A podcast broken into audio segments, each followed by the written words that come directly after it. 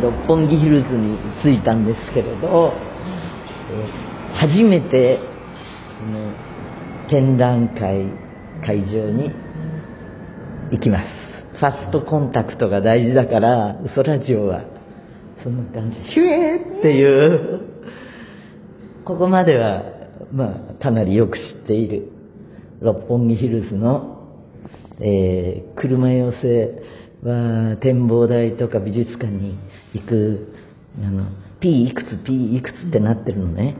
でなんかこの森ビル、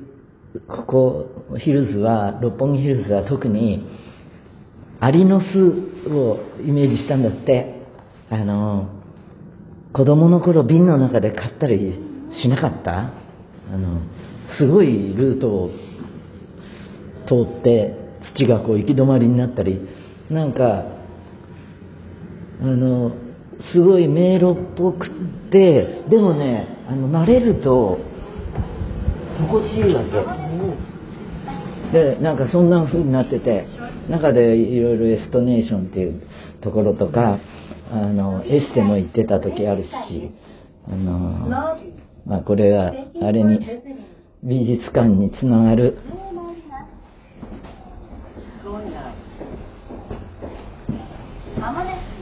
エレベーターなんですけど、直通で行きます。はい。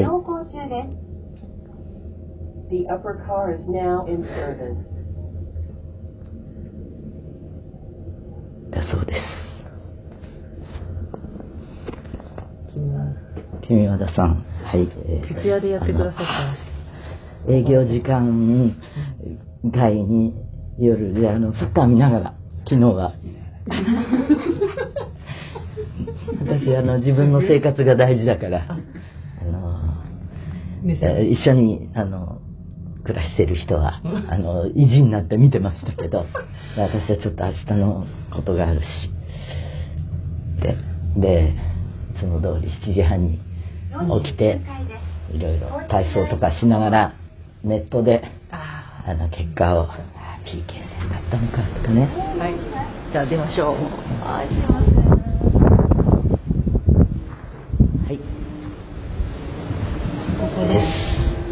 ここはおはようございます。今ウソラジオをね、撮りながら君和田さんは総責任者、そうです。朝日新聞の方です。はい、私は自分の展覧会を生きてるうちに朝日新聞さんと NHK さんが主催でやっていただけるなんて夢のようだなって思いながら、家から高速、3号線に乗ってやってくる途中で、なんか夢のようだなと思いながらやってきました。それでこれエレベーターさらに乗り換えて、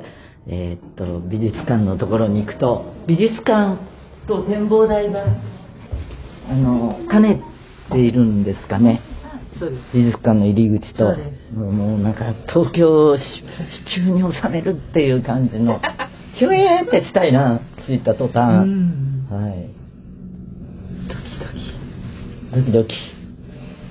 徹夜でやってくださったという。52回です。はい。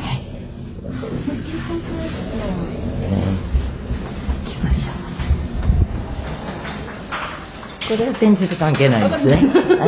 時々ロッカーを展示の一部にするような形式の場合があるじゃないですか。ありますね。今傘立ての列とか、ロッカーとかを通り抜けて、いよいよたくさん来ても並べるようになってますあれみたいですね、イミグレーションみたいなこのエスカレーターは、はい、ここから来る人もいるんですか？いや、ここも今使われる。使われてます。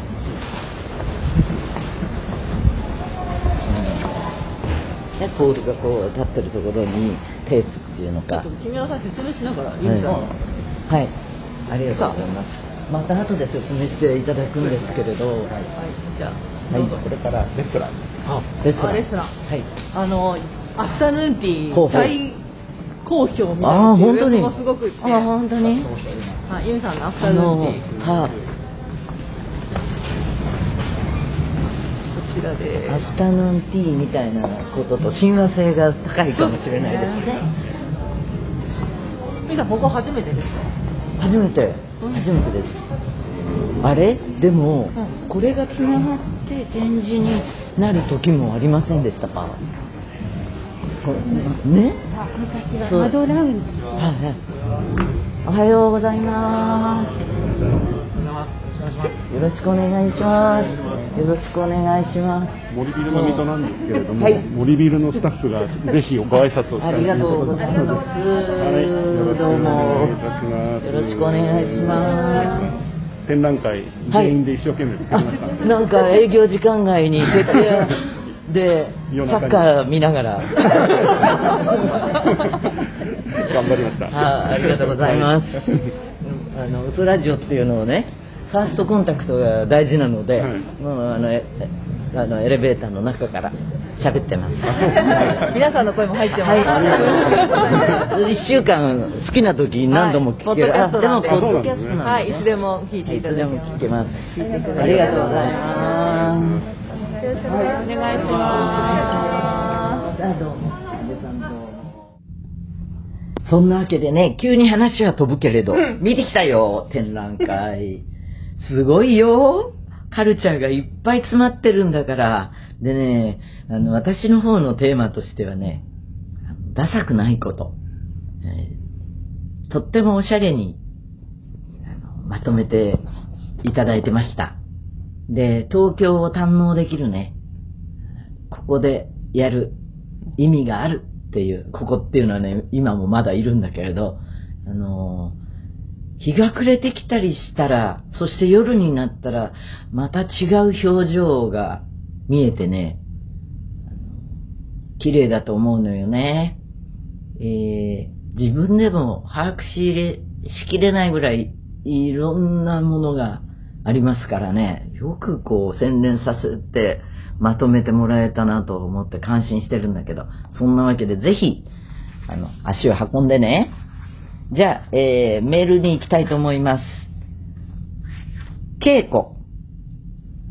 ユーミンこんにちは。ユーミンコードとともに毎週欠かさず楽しく聞いています。お伝えしたいメッセージがたくさんあるのに投稿できずにいましたが、こんなところにユーミンのフレーズに助けられてようやく投稿していま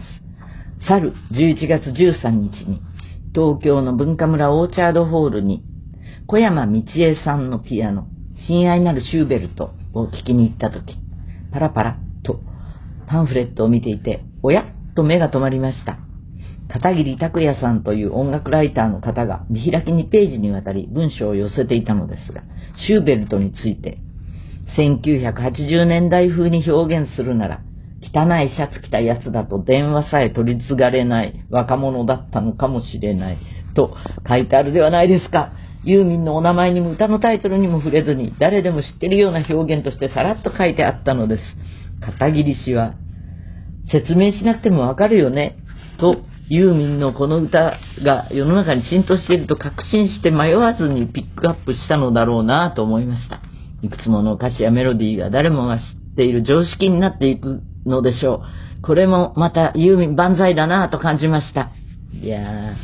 ーありがたいね、小山道恵さんね、ピアニストの小山道恵さんは1959年、宮城県仙台市に生まれ、岩手県盛岡市で育つ。チャイコフスキー国際コンクール、ショパン国際ピアノコンクール入賞以来第一線で活躍し続けているという方で、音楽ライターの片桐拓也さん、1956年福島県福島市生まれ、早稲田大学在学中からフリーランスの編集者&ライターとして仕事を始める。1990年頃からクラシック音楽の取材に関わり、以降音楽の友、レコード芸術などの専門誌に寄稿してらっしゃる方だそうです。私より2個下だね。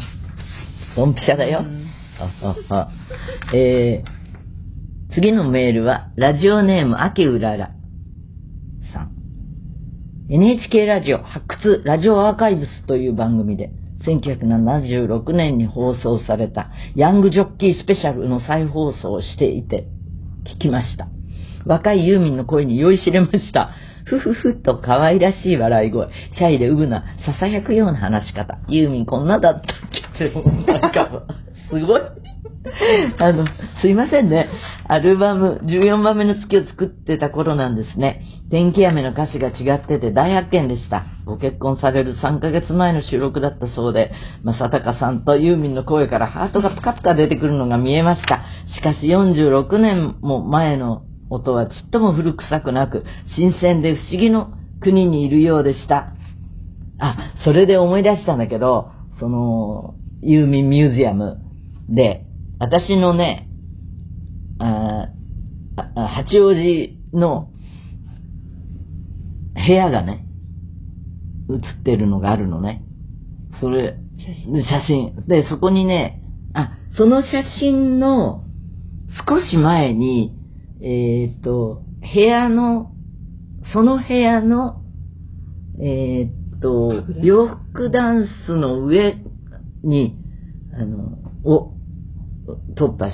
真がその前の通路のところにあるんだけど、通路だったかな、それを拡大したっていうか、その部屋全体がその後に出てくるんだけど、そのね写真にね、あれですよ、松任谷さんとお付き合いしだした頃のツーショット写真がね2枚飾られててね、私もそんな写真を飾る頃があったんだなっていうでした。思い出しました。誰かが写真撮ってくださったってことですよね。あの頃と、そうだね、スマホとかないから、そうないからね。その部屋の写真はねモノクロなんだけど、文藝春秋かなんかの取材でプロのカメラマンが撮ってくれた写真で、それの一部分がその棚の上の写真なので、本当今みたいにねスマホで撮れる頃じゃないから、全体部屋の雰囲気が分かるようにちゃんとプロのアングルで撮ってるなって感じで、自分でもそういうので残されると蘇ってくる。はい、ヤングジョッキースペシャルなんて覚えてないよ全然。今のメールの話ね、再放送されてたっていうユーミンミュージアムにラジオに関するものもねいろいろありますよ。音源、昔の音源を聴けるようにしてます。そう、昔の音源を聴けるようにしてます。スマホで聴けるんだよね、合わせてもらえばです。音声ガイドもね。そうだ。音声ガイドもスマホで聞けるんだよね。聞けます。はい。あと、空と海の輝きのデモ音源も。空と海の輝きに向けてのデモ音源が出てきたので、それも聞けるようになってます。はい。うそラジオはメールが命。こんなところにユーミンやら、膝が痛い、恋がしたい、運気を上げたいなどね、お悩み相談もどうぞ。宛先はuso@yumin.co.jp。そんなこんなで今週はこの辺で、みんなユーミンミュージアムに来たらお土産も忘れずに100万円分ぐらい買ってね。また来週。それお土産っていうのかな。